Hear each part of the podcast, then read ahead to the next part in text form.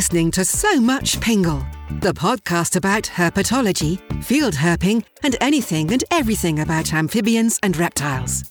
Join us each week as Mike and his guests explore the amazing world of herps across our planet.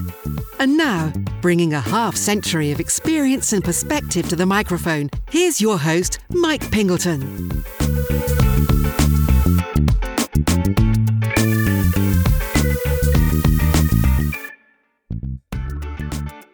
Hey there, everyone. Welcome to the show. Mike Pingleton here, and I am your host for these proceedings. And here we go with episode 46. And as always, I hope everyone remains safe and healthy out there. It's the dog days of summer here at So Much Pingle World headquarters, and uh, the afternoons have been plenty hot and humid. Uh, my flower garden still looks pretty good, but the tomato plants are scraggly and tired. Uh, but in my general area, it's also the time when female copperheads and rattlesnakes are close to giving birth. And I got to see a couple of gravid timber rattlesnakes last weekend uh, while out with some friends, and the snakes looked ready to pop. And I expect they will do so in just a few short weeks. So, and of course, when gravid snakes are encountered, I prefer just to hang back and observe them without any real disturbance, just to let them do their thing. And uh, of course, I'm grateful just to see them. Now, before we get to our episode, I want to give a shout out to the show's latest Patreon member, Benjamin Genter. Thank you so much, Ben, for supporting the show. I really appreciate it. And uh, I have to say, it was great to hang out uh, with you and get to know you a little bit on a recent outing.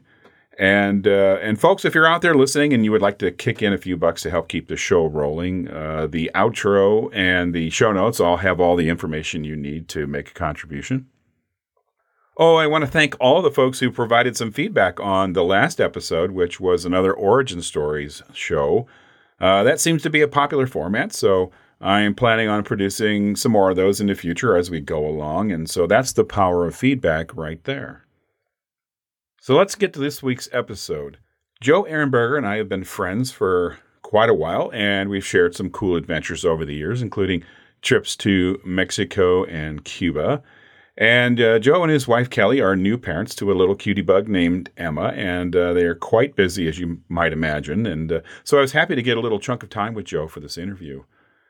Now, Joe has an environmental consulting agency out in the Denver area, and we talked about some of the projects the company is involved with, including one in particular.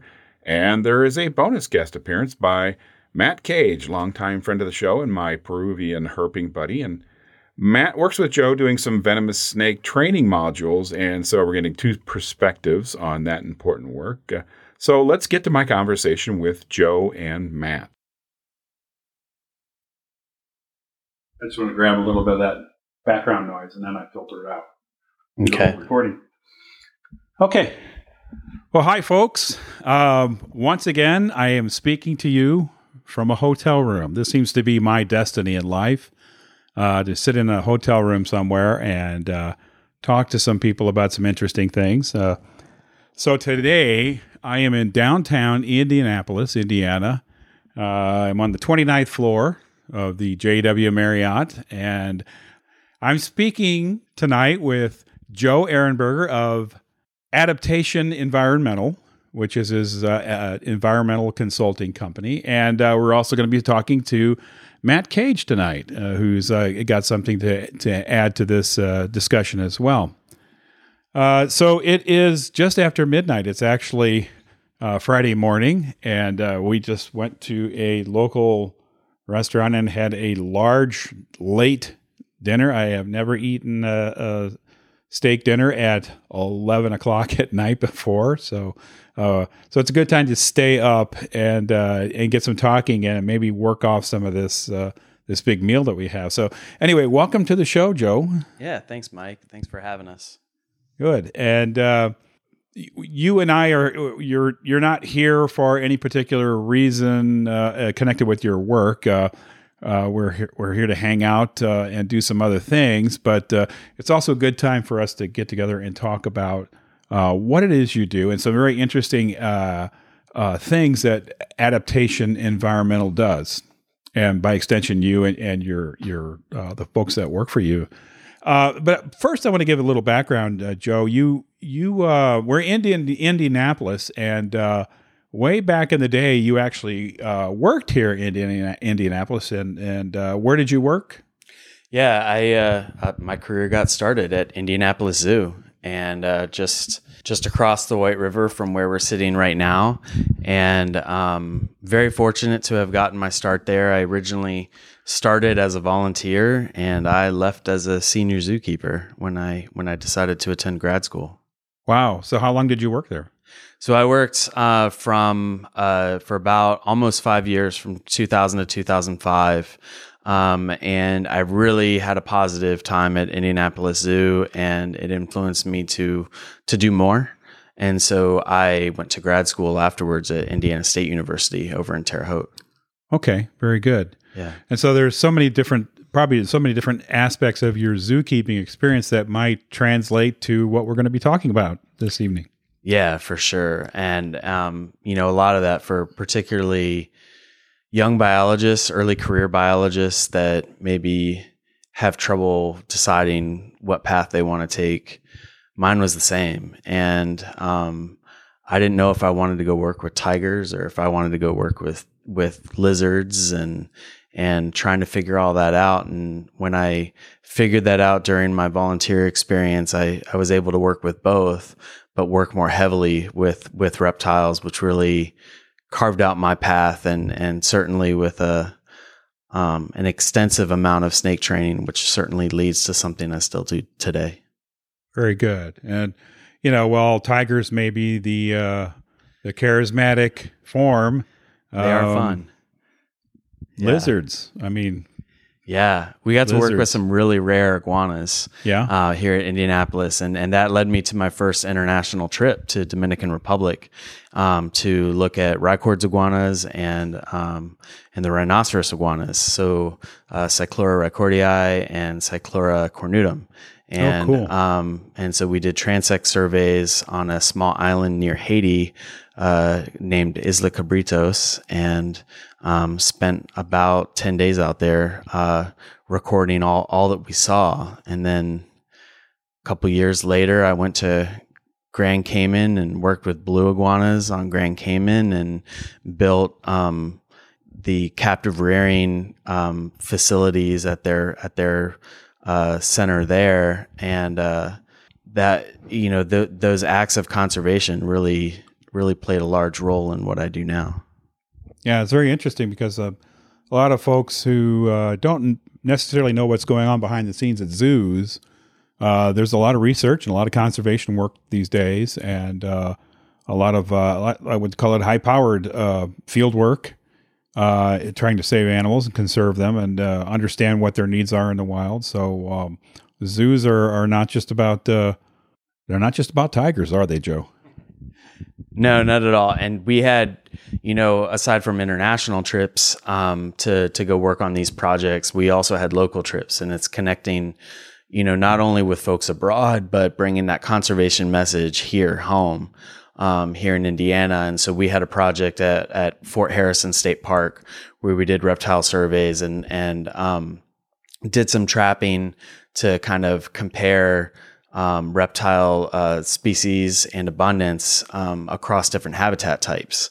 Um, oh, wow. when you start asking questions like that, this goes a lot further than, changing water bowls and feeding animals, which is, um, or cleaning up after them, which is in a lot of ways what a lot of people think zookeepers only do. Right. So, you know, to have those experiences, you know, it's as a zookeeper, you're like, I want more. How do I get more? and and sometimes, you know, I, I didn't really want to go back to grad school, but grad school became inevitable for for fulfilling for fulfilling that and and trying to find a way to get more, you know, of those experiences. Excellent. I also have to filter out a refrigerator from this as well. Right.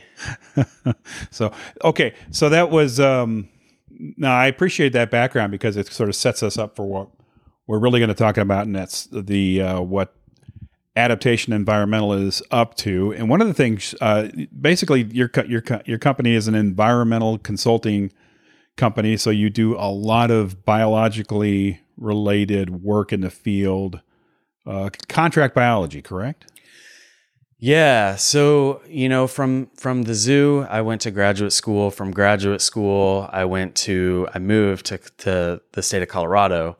With the state of Colorado, I started working for the city of Fort Collins, eventually the state of Colorado, um, and you know, working for agencies. And so, having a nonprofit experience with with Indianapolis Zoo to government experience at different levels was was pretty influential and really helped kind of shape my mindset and my ethics on how on how we operate. And so um, in 2012, the Colorado State Land Board asked me to um, come work for them, but be a contractor. And they said, set up your LLC let's go. And that's really when adaptation was born. And so I worked with that agency um, for a few years. And then um, one of our good friends, Tim Warfel, inspired me and said, Hey, have you ever thought about choosing the projects that you do rather than having somebody else choose them for you?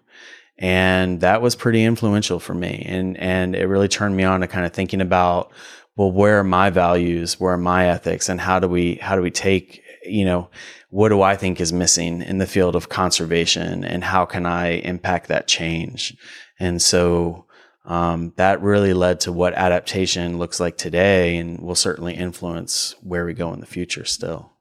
Well, give us, uh, uh, you know, the 10,000 foot overview. of What some Yeah. of the, some of the projects, uh, you, you doing some, uh, survey work? Yeah, so so adaptation, um, we're really focused on creating positive experiences with wildlife, and one of the ways we can do that is um, we work with the state of Colorado still, and we work with Colorado State Parks, and um, one of our projects lately is to work on a brand new state park called Fisher's Peak State Park down near Trinidad, Colorado, and it's a twenty thousand acre uh, park between 6,000 and 9,000 feet. And we want to go down there and, and we're, we're finding, um, where the herps are at so that park managers and park staff can help protect, uh, important areas where, where amphibians and reptiles are found. Um, and then also we want to share the excitement of our finds um, with those w- with that staff so that they can be excited about what we found and they can be excited about the pictures we're sharing and that when they view our report that we do at the end of the project you know maybe they flip through a few more pages than maybe what they would uh, otherwise had time for and and and do that. So I see. So you get to, you get them to, to buy into the project, yeah. Um, by, in, you know, letting them under, um, get a taste of what's out there Well, we're all- instead of a dry report. we're all partners, right? So Right. even though we're a contractor, we are agents of the state of Colorado in that capacity. And so, you know, we want to be team players and we want to make sure that we're providing information that's important for amphibians and reptiles. Um, and we want to share that information with park managers who may have a background in law enforcement, may have a background in natural resources, but we want to cover that information um, in a way that's meaningful to them so that they can take that information, insert it next to bird reports, um, rare plant reports, habitat reports, and they can understand how this larger resource stewardship thing um, can come together to so that the park can function with recreation and natural resource stewardship all at one place. I see.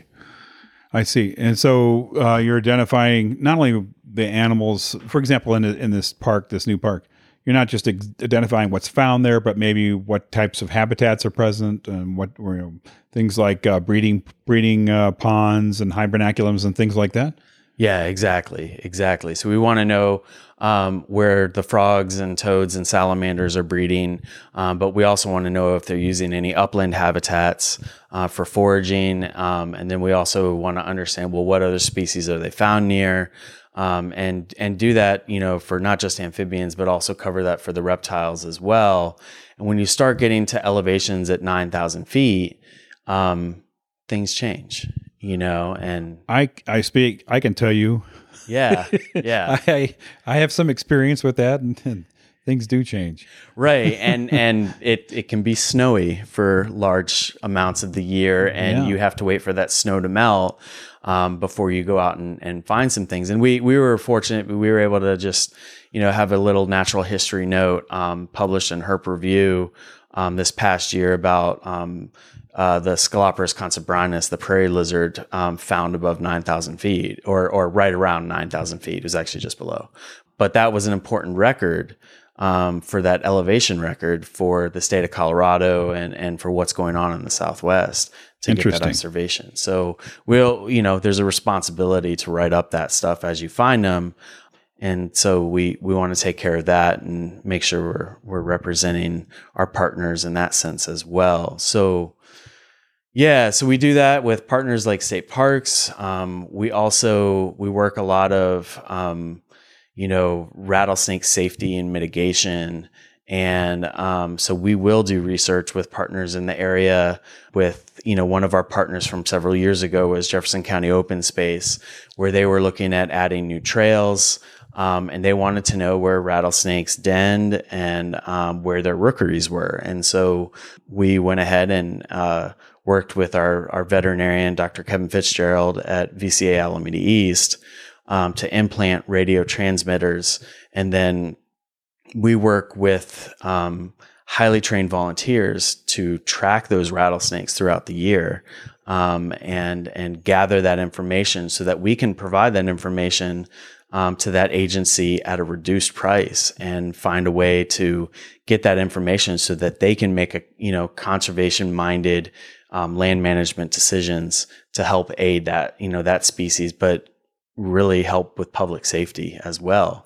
Yeah, it's like a, there's two parts to this, right? We want to put the and I was just I I just talked with about this recently but a couple people. Number one with uh, uh, my friend Kyron Leaker. We t- discussed this briefly, and I also talked uh, briefly about this with uh, Mr. Andrew Dubois.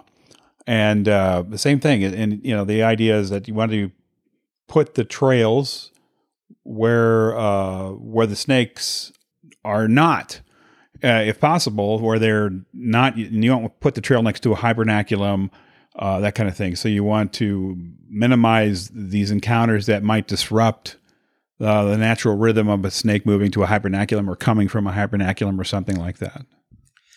Yeah, and a lot of this is how do we minimize the negative experiences? Um, you know, snakes can be startling to people, so sometimes maybe we want to we want to control that interaction a bit, and so we also want to protect the resource. And so there's a lot of things going on um, within that picture where you know, to have sufficient recreation in Colorado where there's an, a lot of outdoor recreation. We have to make sure that our resources stay safe. We have to make sure that the general public stays safe, not necessarily in that order.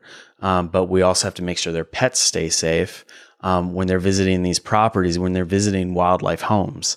And so um, there's a lot going on there. So, um, but at the same time, we want when the public does come across um, a rattlesnake, you know, prairie rattlesnakes are game species in Colorado. They're not they're not threatened or endangered. There is a hunting season on them, but it is something that people are going to interact with at these open spaces and we want them to have that positive experience with them and and make make decisions that are safe for themselves, make decisions that are safe for their pets, um, other family members, and and be able to recreate and use these parks sufficiently.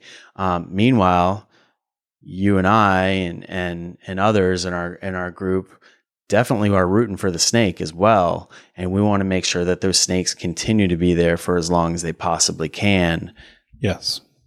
So this is this is reality based it is it is. It's it's complex because even though i am biologically and ecologically trained you know i i really have to think about this from a risk management perspective. Um, and so this is this is really about public safety, trail safety, and things right there. And, and and even though I have ecological questions I want to ask, a lot of times I have to really consider the public safety aspect of it first to be able to get that support to be able to move to to be able to move forward. And a lot of times then I don't want to necessarily pass that judgment, you know, like where you know, I, I, can be realistic. I know where snakes fall and and on people's love lists, and um, they are not the the cute megafauna that that many of us around, you know, hear about all the times from our friends. We all have those experiences on social media where we get that no, no, no, no, no, um, you know, kind of response. And I think we have to, instead of just immediately correcting that, we have to be good listeners of that first. And to be good listeners of that, we have to let that no come out.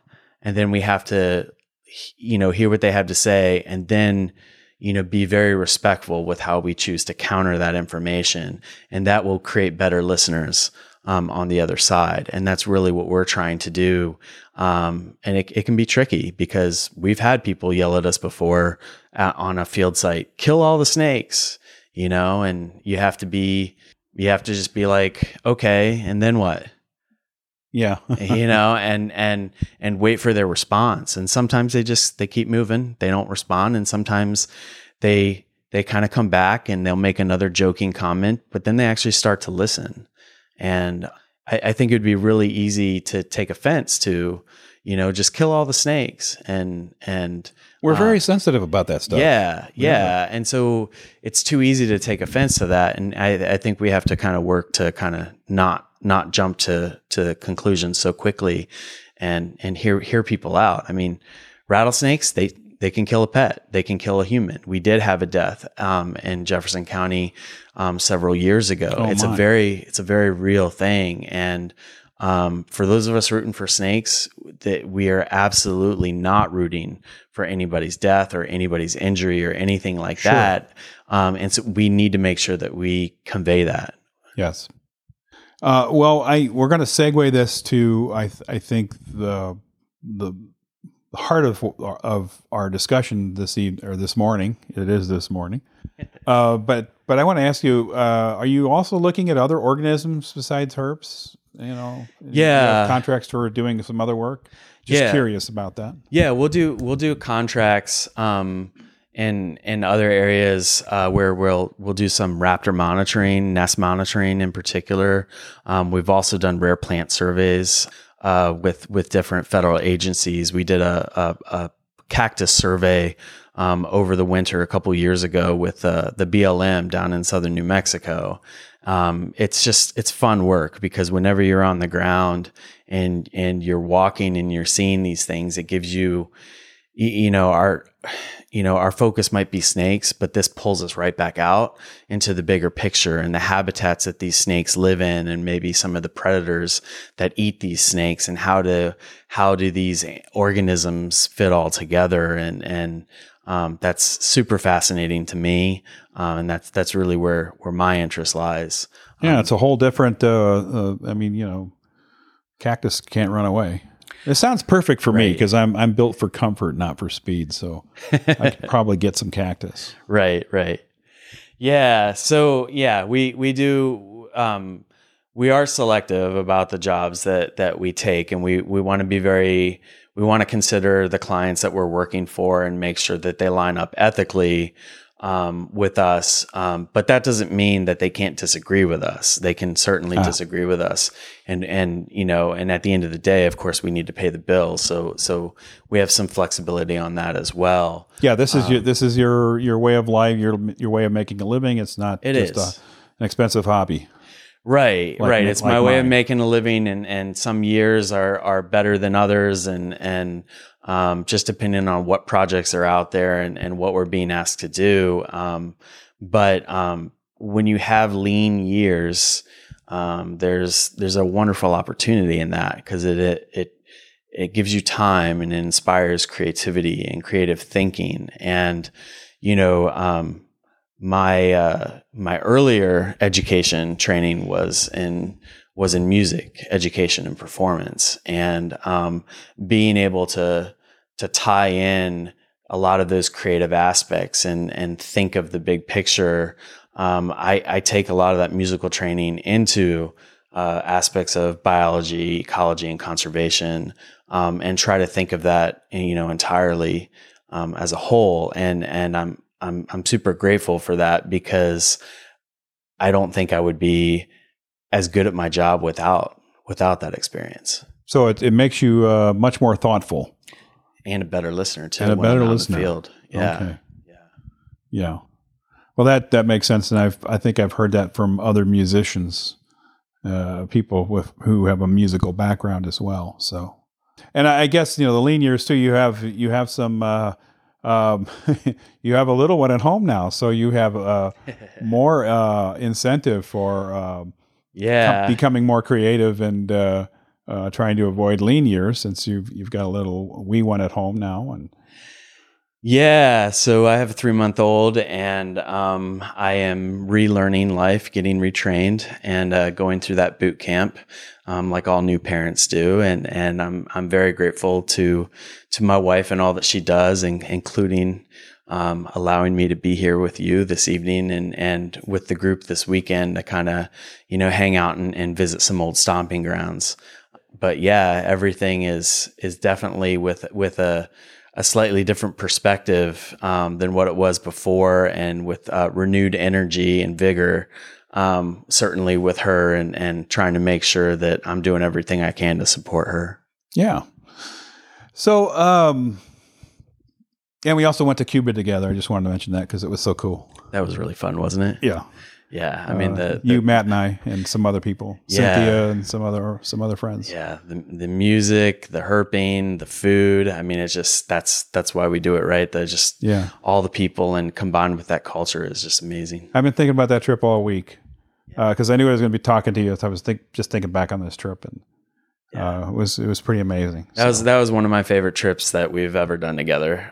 You know, I, I've certainly, you know, from the first time we went to to Mexico together, and and uh, you know some of the other places we've gone to, uh, just Cuba really stands out. yeah, same here. I can't believe uh, can't can't believe we did that. it's amazing. Yeah. Um, anyway, let's let's t- turn this conversation uh, towards uh, uh, think the main thrust, if you will, and we're going to talk a- about some of the um, uh, training programs that that uh, adaptation offers for uh, uh, venomous snakes. Yeah. And uh, so, give us a first of all, uh, how did how did you get into that? Were you uh, did somebody uh, did you come up with this and then offer it, or did somebody say, "Can you do this for us?" How did how did that come around? Yeah, well, a lot of it was taking this experience that I got in in the zoo and um and really seeing a larger application for it and wondering why it didn't exist. And so um I wanted, you know, I thought the experience was super valuable and I wanted to figure out a way to put it in the right hands um, and give more people that opportunity uh, to get that done. So that was really what inspired it. And so I thought about it for a while. Um, we started in 2009. We worked with Wyoming Game and Fish um, and uh, Zach Walker, who was the former herpetologist here in Indiana Yes. um, uh, to to initiate a training in Wyoming, and that's that's really what started it. And then I did some trainings with City of Fort Collins um, shortly after that, and then um, we brought it on to some other partners from there. Um, but really, you know, we had done a few more trainings, and then several years ago. Um, you know, one of the organizations that I've been really tied to since 2009 as well is PARC. Um, and you've talked to various folks from PARC um, in the past, the partners in amphibian and reptile conservation. yes, I'm I'm a very big fan. Yeah, and so I've I've worked with the Department of Defense chapter of PARC, and um, through that um, there was a large education project um, where there were modules set up and and different things about herpetology um, that were going on, and we were asked to provide a video on venomous snake safety training and handling. And at that point, I knew that we had an opportunity to really help establish, you know, what is a national standard and, you know, really basics to do this. So we're not telling people, you know, that already have venomous snakes, like, here's what you should be doing. We're not telling zoos, here, here's what you should be doing. What we're doing is we're talking to the non herpetologists, um, people that may have to interact with snakes and they're just not comfortable doing it. And they need some basic level of guidance on here's an acceptable level of skills that you should have. Um, and so in this video, we were kind of tasked with with demonstrating this, and and we worked with um, several partners um, on this, notably the Virginia uh, Fairfax County uh, Parks Authority, um, and we worked with the Sternberg Museum of Natural History um, on this. Which this is in project. Kansas, right? Yeah, and we worked with several other partners um, to to really make this happen. And at the time, I really wrestled with exactly how to teach these techniques because you know being in the zoo field i know what criticism can could potentially come that way and like how to be respectful of of other professionals that are doing this and like what techniques can we do that that everybody would likely agree with. And so at that point i collaborated with our colleague uh, brian shipley who was at denver zoo at the time and uh, he helps us out from time to time with projects um, in Colorado. I contacted him and I talked with uh, Mark Kazravi in, uh, in Virginia. He's a member of the Virginia Herp Society. He's also a public school teacher. Um, and uh, he, he works with different organizations in Virginia. And I said, look, here, here are the techniques and that I think we should cover, and here's why. And we polished, we polished that up and we came up with this national standard that is you know you can see it on youtube. There's a there's a youtube link that that that you can just search dod parc and um, they have a bunch of different videos and and things that are there and you'll come across venomous snake safety and handling and you'll come across our the second video that we worked on them with. But that venomous snake safety and handling was really the the key and it was really one of the the key starters of of our of our most recent iteration So the the folks that that uh, would benefit from this training are, um, as you know, we did a little chat about this beforehand before we did our recording, and we talked about you know the the botanists and the archaeologists uh, who are in the field and will run across the venomous snake and.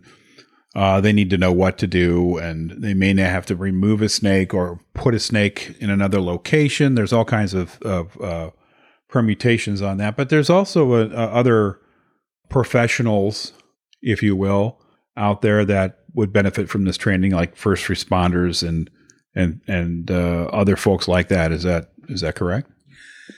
Yeah, for sure. And we've we've worked with um, energy companies. We worked with other industry professionals um, that uh, you know maybe you don't really first think about as as partners in snake conservation but these people are first approaching us and they're saying we have safety issues and we need to help. You know we need to help our staff remain safe and we need to address those safety issues. And and we work we work from there um, to kind of to kind of go with that. And I, I think this is really kind of a good point to maybe bring in matt you know, because you know, with with Matt Cage as as a law enforcement officer in Colorado, but also a law enforcement officer with a natural resources degree and somebody who loves snakes, like he he totally gets the risk management side of things and and really impacting some of the some of the folks that we've been able to work with. So, um, Well, welcome to the discussion, Matt. Thank you, Mike, and it's always a pleasure to be on your honorable show. I uh, uh, listen to it every week, and really enjoy it. So thank, Thanks. thank you for having me on again. I know you're you're like you're like a bad penny. You just keep coming I back. keep coming back. I'm sorry about that. Okay, so you're you're involved with this effort too. You've done you've done some training. In fact, uh, you and Joe just recently did uh, some training in California. So yes, we did. Uh, we did uh, really good class in California. Some great students, uh, first responders, firefighters, and U.S. Uh, government uh, personnel. and by government personnel, um, Uh, U.S. military people who Okay. track, um, who manage large tracts of, of U.S. government land, various various different. okay, so the DoD, Department of Defense, Correct. right? Okay, yeah, biggest land manager in our country. Have huge tracts of wild lands that uh, they need to manage. Okay. So uh, when you go to these places and you you you're going to teach them, like Joe talked about this video, and you guys are on the spot. You're not going to sit them in a chair and say, "Watch this video." You, you're going to do some some what we call a live fire exercise, right? You're going to do something a little more closer to home with them. Yeah, we try to make the classes very dynamic and entertaining. Um, there is uh, well, a bit of a classroom portion, Uh, then we'll have uh, ideally some snake identification, and which is uh, directly we, depending on where they are. So you know, if they're in California, in the deserts of California, we use the the snakes that are in that that area as opposed to Colorado or the southeast U.S. We we uh, we teach to the region for where we are. So uh, you know, we we take into consideration where we are and as to what we teach. So uh, Okay, and and uh, so live for if your live snakes are involved. yes, we uh, we use live snakes, preferably uh, the venomous snakes that are local for the areas that we are. Okay, and so uh, you and Joe, uh, or you and whoever are doing this, are you're not going to get on the, the airplane. Snakes on a plane, folks. You're not getting on the airplane with uh, a rattlesnake. You're going to uh, legally get uh, borrow some a snake from some facility or from some person who it's all licensed and you know all above board. Is that correct? Yeah, we have to follow the local regulations, and uh, so we'll do that. And each state is different, so we have to do the research on each state on, on what we can do, and we make sure we follow follow the laws and regulations. And a live, there's nothing like a, a rattlesnake in a room to get people's attention. Yeah, and and especially, I mean, we're teaching all sorts of uh, people from different tracks of life, you know, firefighters and people from law enforcement and and biologists. And I have a I have a wildlife biology degree. I went through that degree as part of my school work without touching a live reptile. So uh, That's amazing. uh, yeah, so so people have biology degrees, wildlife biology degrees, wildlife uh, and natural resource management degrees, and they have not touched a live reptile. So we're we're here to help those people to learn how to safely manipulate uh, and identify snakes, reptiles, venomous snakes, and uh, and what to do when you are are tasked with possibly moving one. Yeah. So that's that's probably the that's the key. That's the crux of of the whole thing is the fact that you may have to move one. Uh, we're, we're not talking about killing them, folks. We're not talking about you know none of that's none, none of that's what you're involved with. It's involved with uh, uh, separating the snake from a situation, or, or you know that that sort of thing, without damaging you know any harm to the snake or harm to anybody else. So Yeah, and, and as as Joe said earlier, it's it's risk management. So we're trying to help. We want to we want to keep the people safe. We want to keep the employees safe, the the public safe.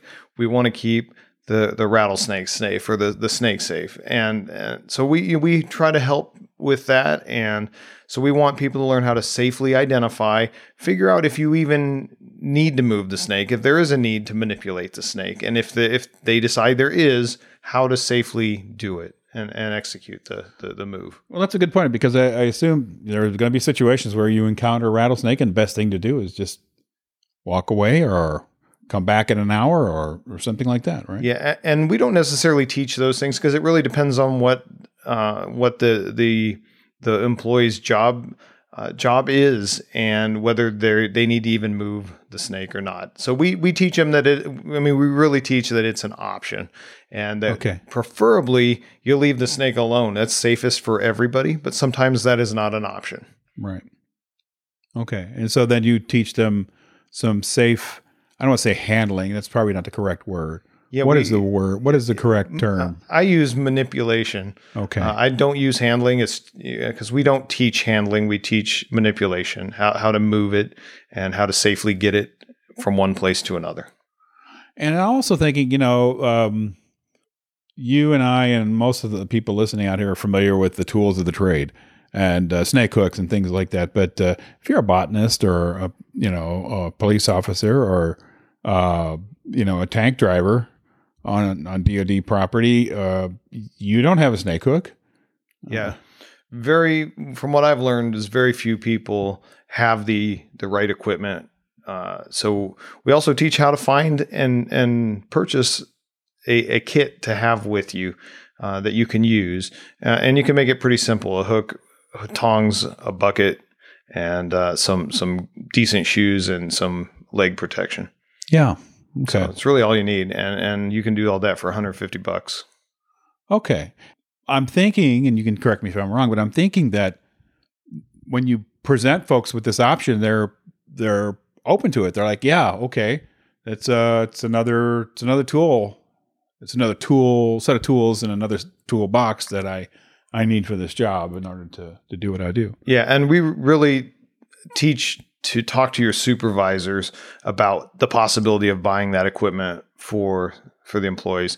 Um, the the supervisors obviously thought enough of this to send the the employee to the class uh, to to get them the equipment that they need to do their job if this is going to be their job it is very important so so we tell them to to talk to their supervisors and better yet have the supervisors come to the class and we'll tell them ourselves and, and yeah. teach them how to do it and tell them that they need to buy this equipment for for their employees so i'm curious and uh, I, was, I was thinking about this earlier but i'm curious about obviously you you guys talk to folks from all different professions, but what's the reactions been? Do you get uh, positive? Do you get people that are very apprehensive? Um, you know, we've gotten everything. We have some people that that said from the beginning that they weren't going to do this, that they're told to come to the class and they didn't want to, they didn't really want to be there.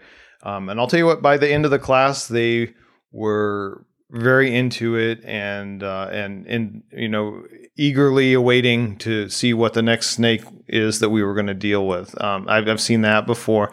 Um, you always get somebody who says, you know, who thinks they know more than than you do, which is great.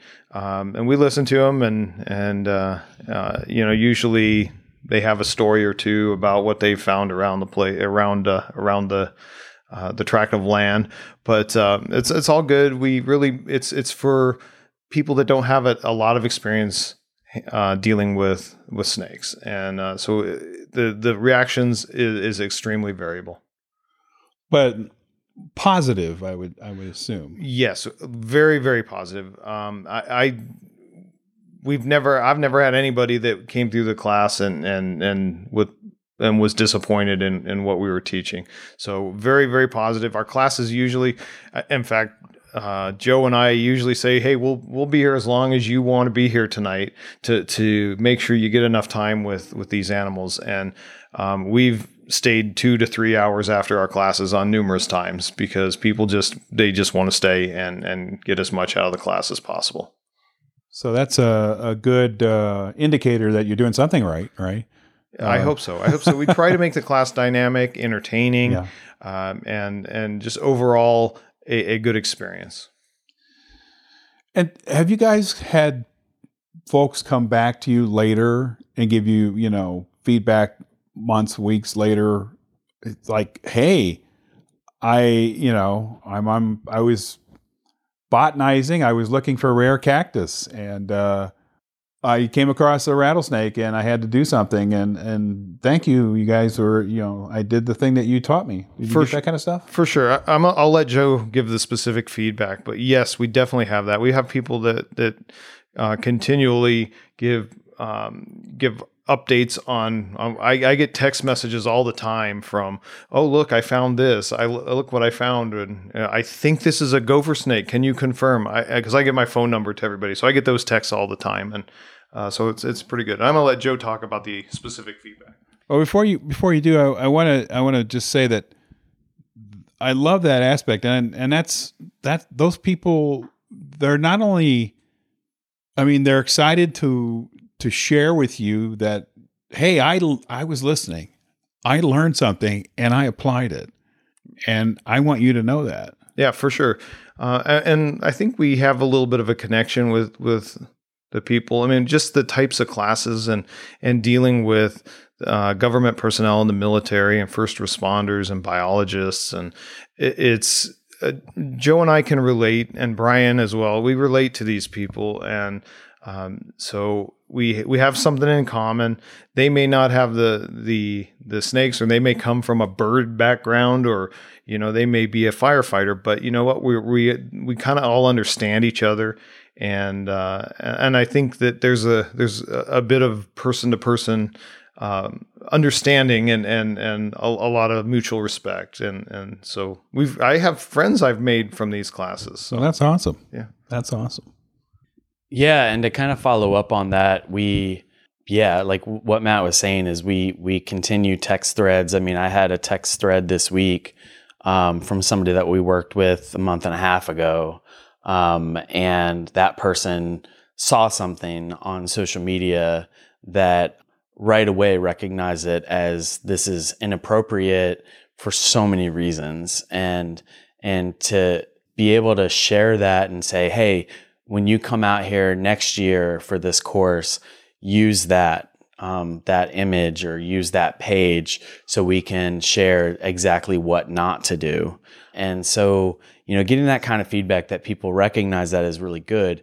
We also worked. Um, we I had another rewarding um, interaction uh, earlier this this field season where um, somebody that we had trained uh, in a in a more general uh, herpetology course uh, contacted me and said, "Hey, I, I, found this this milk snake, and I'm I'm pretty sure it has snake fungal disease."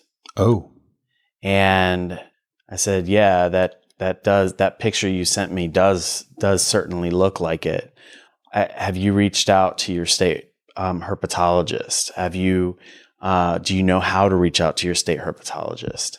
And so and so he he hadn't, and and uh, we I, I, helped him through that, and we we worked with our partners with uh, uh, Northeast Partners in Amphibian Reptile Conservation, um, NEPARC to um, one of the co-chairs there helped us connect with with the right biologist um, to t- to document this this observation, find out if this milk snake record was was important, um, to that state and and to really to really talk about what to do. And that that will lead to further discussion about maybe making it easier for individuals like this to kind of make these reportings oh, um, wow. and, and how do we how do we convey that even more? So again like what we talk about a lot with education is awareness and and making people aware of these things are, are one of the huge efforts that we're that Matt and Brian and and, and Mark and I are, are all trying to do um, and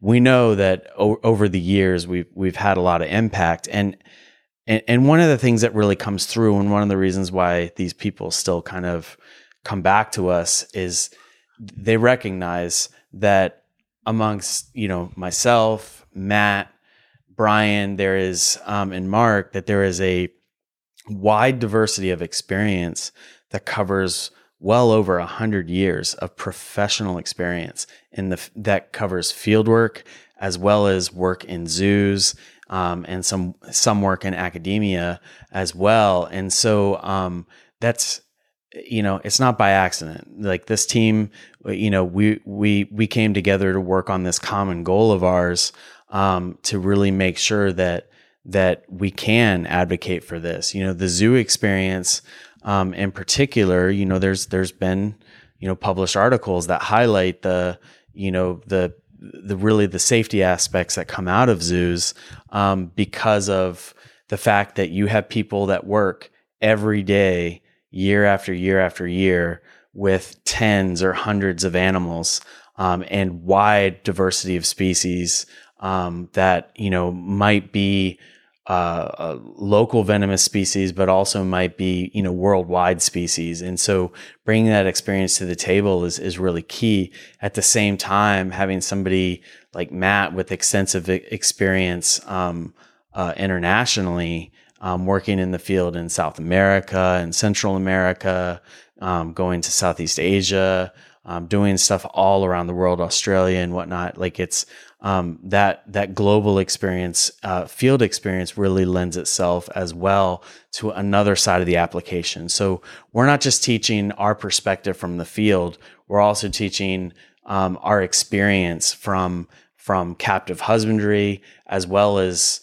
shifting from captive husbandry to field research, and all of that plays into um, an extensive amount of expertise that is really unmatched, and we're just trying to share that um, with as many folks as we can, um, you know, through these courses, and that it's it's having a huge effect. And it's it we're not going to lie, as as exciting as it is for these people to get to get this experience, it there is definitely a payoff to us to see that the excitement and enthusiasm that these people get from from these courses and knowing that we're making that difference um, and doing it nationally you know not just focusing on one region not just focusing you know on the southeast or, or west coast like we're we're able to bring this um, pretty much anywhere in the us and so you know one of the things you know i'll, I'll add to that um, mike is that um, we've we're, we're now coming up with a way to have an online venomous course. Um, and so um, we have this course where we have an online segment that people can take.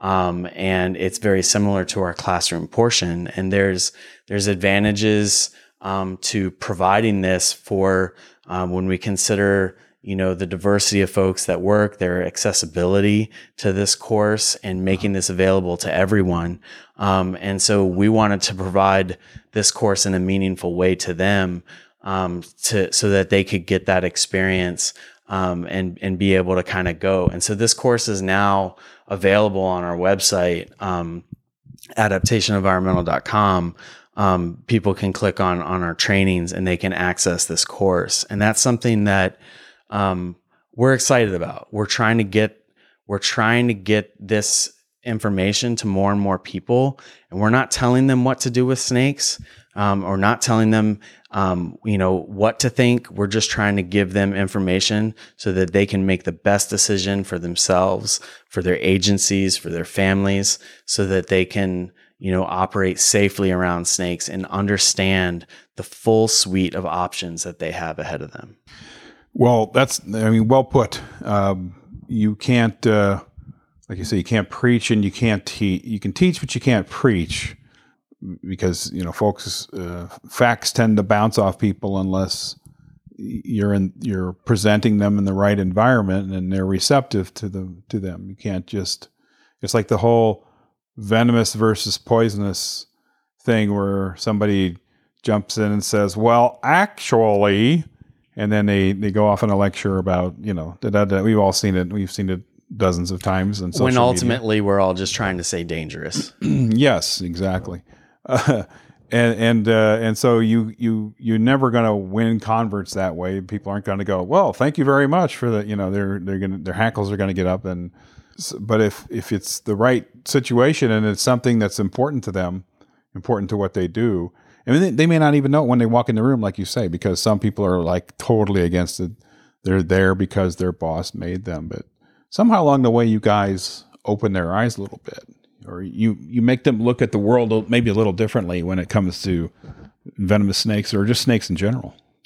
Yeah, you know, we've had people that have um, they've called us a week in advance of the class, and they're saying, "My boss tells me I need to take this class."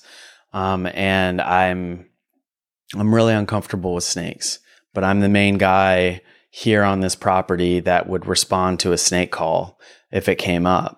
And so it'd be like, well, I think it's really important that you be there. He's like, yeah. He goes, well, I just, I don't want to, I don't want you to be that person that, that throws a snake at me and says, here, go get it. You know, like I just don't respond well to that. And I said, we don't do that. You know, I, I, say we really talk about what's going on with snakes. We give you all the information first. And as you're listening to that information, if you don't feel comfortable with when we get to the live handling portion, you can step out at that point or you can just watch, you can observe. You don't have to do anything. And I'm like, but come for the classroom portion and just take it step by step. All right. During that portion, we build a lot of trust. And, you know, even with, with what Matt was just talking about, our, our, our recent course with the military, um, and some of the first responders that served that base, um, we had several firefighters that did not feel comfortable with snakes and they were out there doing this stuff and they were they were out there doing this training and to overcome a fear like that is is crazy. It's it's one thing if we're marketing to other snake professionals and we're saying, "Hey, come out here and take this course." You know, like like those are people that are already invested and already interested. But a lot of the folks that we work with almost in every class, we always have somebody who is less comfortable um, and working with snakes and really uneasy. And by the end of the class, we have boosted that confidence and and and started to help them overcome a fear and to be able to feel like they can competently manage that. Um, that's a big deal. That's a super huge deal, and those are our, those are our huge victories. Um, and that's really what our that's what we're going for with every class is to is to make that impact um, and make sure everybody feels empowered. We're not telling them to love snakes.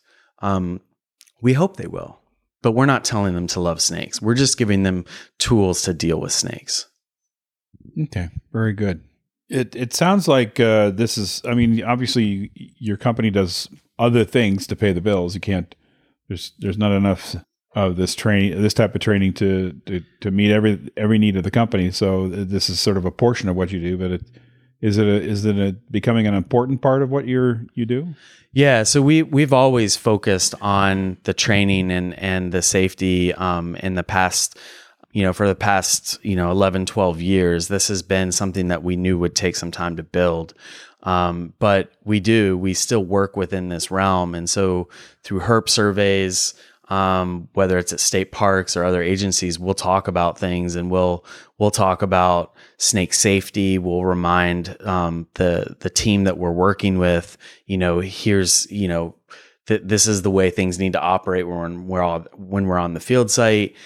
Our partners need to understand how we're operating. They need to understand our snake bite plan um, and our emergency protocols, they have to get all of that together, and and and so that so that everybody's confident that we can carry out this work and be safe um, in doing this. And so, um, but yeah, we do snake research because we do need additional income, not just you know from the training. Um, you know, we're you know we're like everybody else we're just trying to trying to pay our bills and and and live the life we want to live and um, you know, this isn't making us rich or anything like that. We're just, for us, it's about getting that message out there. And, you know, if I'm going to go do a cactus survey in New Mexico, because that can help me do another training, I'm, you better believe I'm going to do that training and, or that cactus survey in New Mexico to make that happen.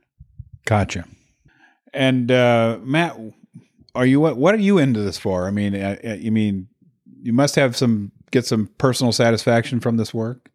Uh, yeah, it's uh, it's. I mean, I've been working with Joe now for for quite a few years and been doing these these classes, and uh, I you know I enjoy it. I you know I'm a I'm a herper by um, you know in my time off, and this is a way for me to be productive.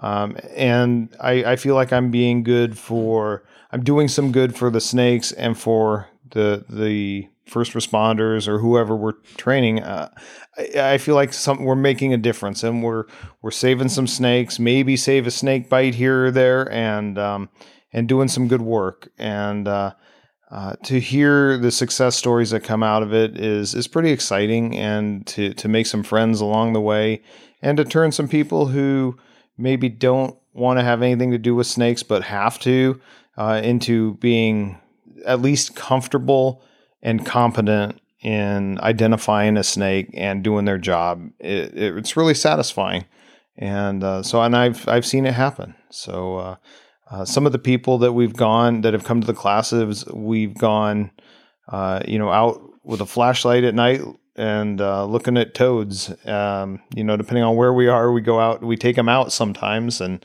um, it's kind of fun. You know, people are interested. They're interested enough to want to do this on their off time and uh, like the three of us do. That's pretty and, cool. Uh, yeah, so it's kind of fun. Yeah, and uh, and it's funny. It's hard for you know most of the people I talk to have some sort of give back program going, and this is a give back program, you know. And it just recently talked to Kyron Leaker, and she's she's doing these moth surveys overnight, you know, in state parks, just to give the state park, you know, their their uh, a, a, decent moth list. Here's what here's what you have. It seems like a lot of people are just involved in in in giving back because they feel like it's important. Uh, whether you know it's it's you know surveying for stuff or or like what what you're doing. So it, I just I think that's um that's one of the things about the folks that uh, the circle of people that I interact with and in this I don't call it field, just the, this interest in amphibians and reptiles. So many people doing so many things like that. It's just kind of interesting. And this is just one more, and this is a, a pretty cool. To me, it's a pretty cool one because your your clients are cold. You know, you're you're not coming at this uh, trying to uh, bend the mind of an eight year old. You're you're it's a challenge, right? I mean, it's it's certainly a challenge, but you know, we we come in with people from all different walks of life and with different attitudes, and um, and hopefully by the end we've made a difference. And uh, and they may not be herpers, but they're uh, they you know learn learn something that day, and uh, you know are definitely more comfortable than they were before they came to the class. What kind of what kind of rattlesnake did you have for the the Southern California? Uh, we had a diamondback rattlesnake. We had a, uh, a speckled rattlesnake. We had a sidewinder. Ah, so okay. Yeah, so, we try, we hit the gamut of uh, of what they're likely to find. Wow. So everybody in that class can at least identify three of the most common rattlesnakes in the area. Yeah, and we we covered even more than that as well. Sure. So with with uh, with photos. And it's one thing to look at a photo, but it's another thing to see that sidewinder. Yeah. Right there, up close and personal. Yeah, and we were right in the heart of sidewinder habitat too. So Oh, yeah? it, was Okay. uh, it was really good and and sidewinders are a little different as you know and uh, Yep. than than some of the bigger rattlesnakes. So it was really good for the people that hadn't seen them or heard about them to to see and and there it's different to manipulate those as opposed to the some Oh, of yeah. the other rattlesnakes as well. So Oh yeah. it was really good. I, I'd almost I'd almost rather manipulate. I love that word. I'd almost rather manipulate the the larger western diamondbacks. They're just a little easier, perhaps, to work with than those those little flippy uh, uh, sandbusters. Certainly, certainly, and uh, uh, just they move differently and a Yeah. little slower than the than the uh, than the sidewinders. Yeah. Well, uh, guys, is there anything that we talked about this a little bit beforehand? What we were going to cover? Um, is there something we haven't covered yet about this this aspect of a- what adaptation is doing? Yeah, um, I, yeah, I'll try to trying to think about that. I, I mean, you know, the main thing is is that our experienced group is really trying to get this experience out there, and we're not just trying to hang on to it ourselves or for for our own for our own selfish reasons. Um, we've had we've been very fortunate to have a lot of experiences um, with venomous snakes over the years and very positive experiences. And and we want to we want other people to have that positive experience um, and that safe experience. And and for a lot of these courses it is it is learning about the snakes it's also learning about the tools and practicing with the tools and and how to use those tools. Um, because I think we see these tools on TV or we see them used in videos, but we don't realize that what a snake feels like out at the end of of you know 40 inch tongs um, or a hook and so giving people that experience in a controlled environment to do that and and to to feel that before they have to go out and maybe do this in the field is is exactly the right way to start them Yeah, um, because when they're doing it for reals in the field, they're able to concentrate on the task at hand and not the what's actually the experience they're having. right Yeah. Right. We want we don't at that point we don't want them to figure out oh the tool should feel like this and the tool should act like that and the snake should feel like this. They they already know that at this point. And so when they go to the field, they can go to the field confidently and stay focused on on the animal or in the case of folks doing home removals because we work with a lot of folks that do that do home removals um, and we'll train them uh, folks who are permitted by the state um, we're not just sending anybody out there um, to go do something these are people who are who are licensed um, operators to go out and and manage that wildlife we train them uh, through some of our national partners as well to make sure that that they can manage copperheads in the home, manage um, a timber rattlesnake in, in a wood pile or something like that out out in in Virginia, like a, a recent course we just did. And so um, it's super important to be comfortable not only with the animals but be comfortable with the tools and have a plan. And we talk through these plans very carefully. And and that experience that comes from everybody is is really um, is really what pulls this course together and why it's a really nice neat package um, that we are able to efficiently deliver um, in a day uh, or you know with the online course um, that can be taken at, at the student's um, own progression you know and how fast they want to go through. And so that way we can we can make this experience more accessible. So at the end of the day that's what we're going for and it we know it's working. We it's it's been working great. We know that it's it's been been emulated in, in several different ways and and we're excited to see that that people are are excited about it and want to get it out there and and and do that. And so we're we're very very lucky to work with the partners that we get to work with. Um, not just, you know, the four of us, you know, myself, Matt, Brian, and Mark, but also the other assisting instructors and other assisting partners in each state. Um, and to really pull this off is one of the values and on why I participate with with uh, partners in amphibian and reptile conservation, and why you know this this works is being able to take this to a national level and understand how to use that network. We're super fortunate. So i can i feel comfortable going to most states and um and and being able to successfully pull off this course and and and we have. We've we've done it in a lot of places.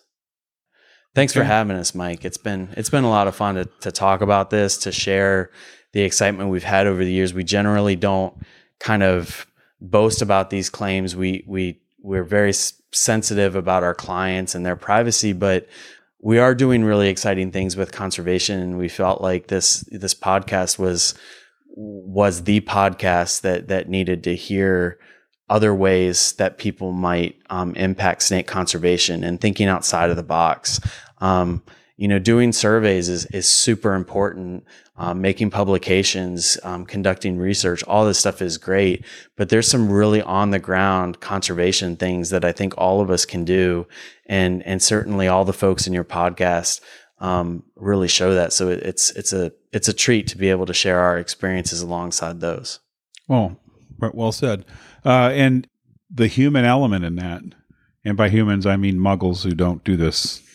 you know, we we've talked about our pet names for folks that don't aren't involved with this, but they're always going to be there. They're always going to have needs. It's always going to be part of the equation. Right. Right. Unless we just we don't live in isolation.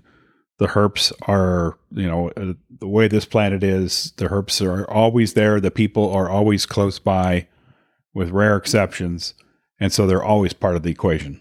Yeah. Exactly. Yeah, you always have to factor in people. That's yeah.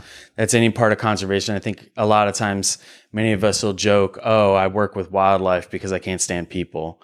But if you're going to be good at working with wildlife, you have to work with people yeah. and you have to be very savvy with people and you have to be able to you have to be able to listen to them even when it hurts sometimes and hear them out. Boy, it hurts sometimes. it definitely does. okay, before we close out the show, uh, I just want to I want to say um, you know we're actually we're actually here in Indiana. We're going to do some herping tomorrow, and hopefully we're going to come up with a couple things that uh, you guys uh, you've you've lived here, Joe. So I think you've seen most of the herpetofauna, if not all the herpetofauna in in Indiana. I've seen a lot of it. I have not seen all of it. So yeah, okay. I'm looking forward to to just getting out and revisiting some places. All right, Matt, what's on your agenda?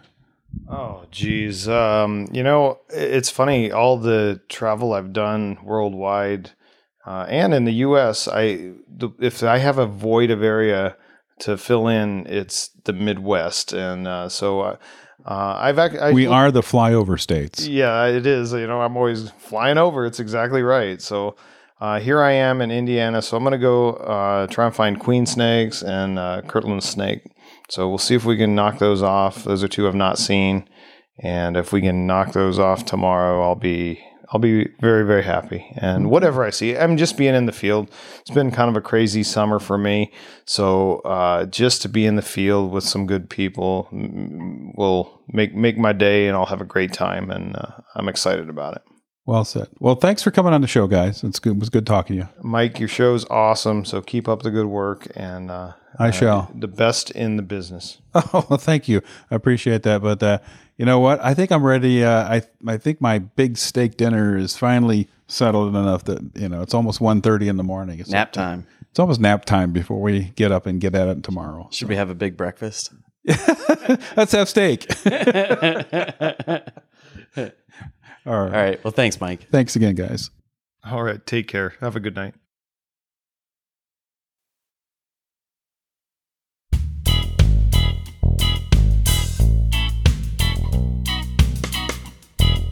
That's it for episode 46.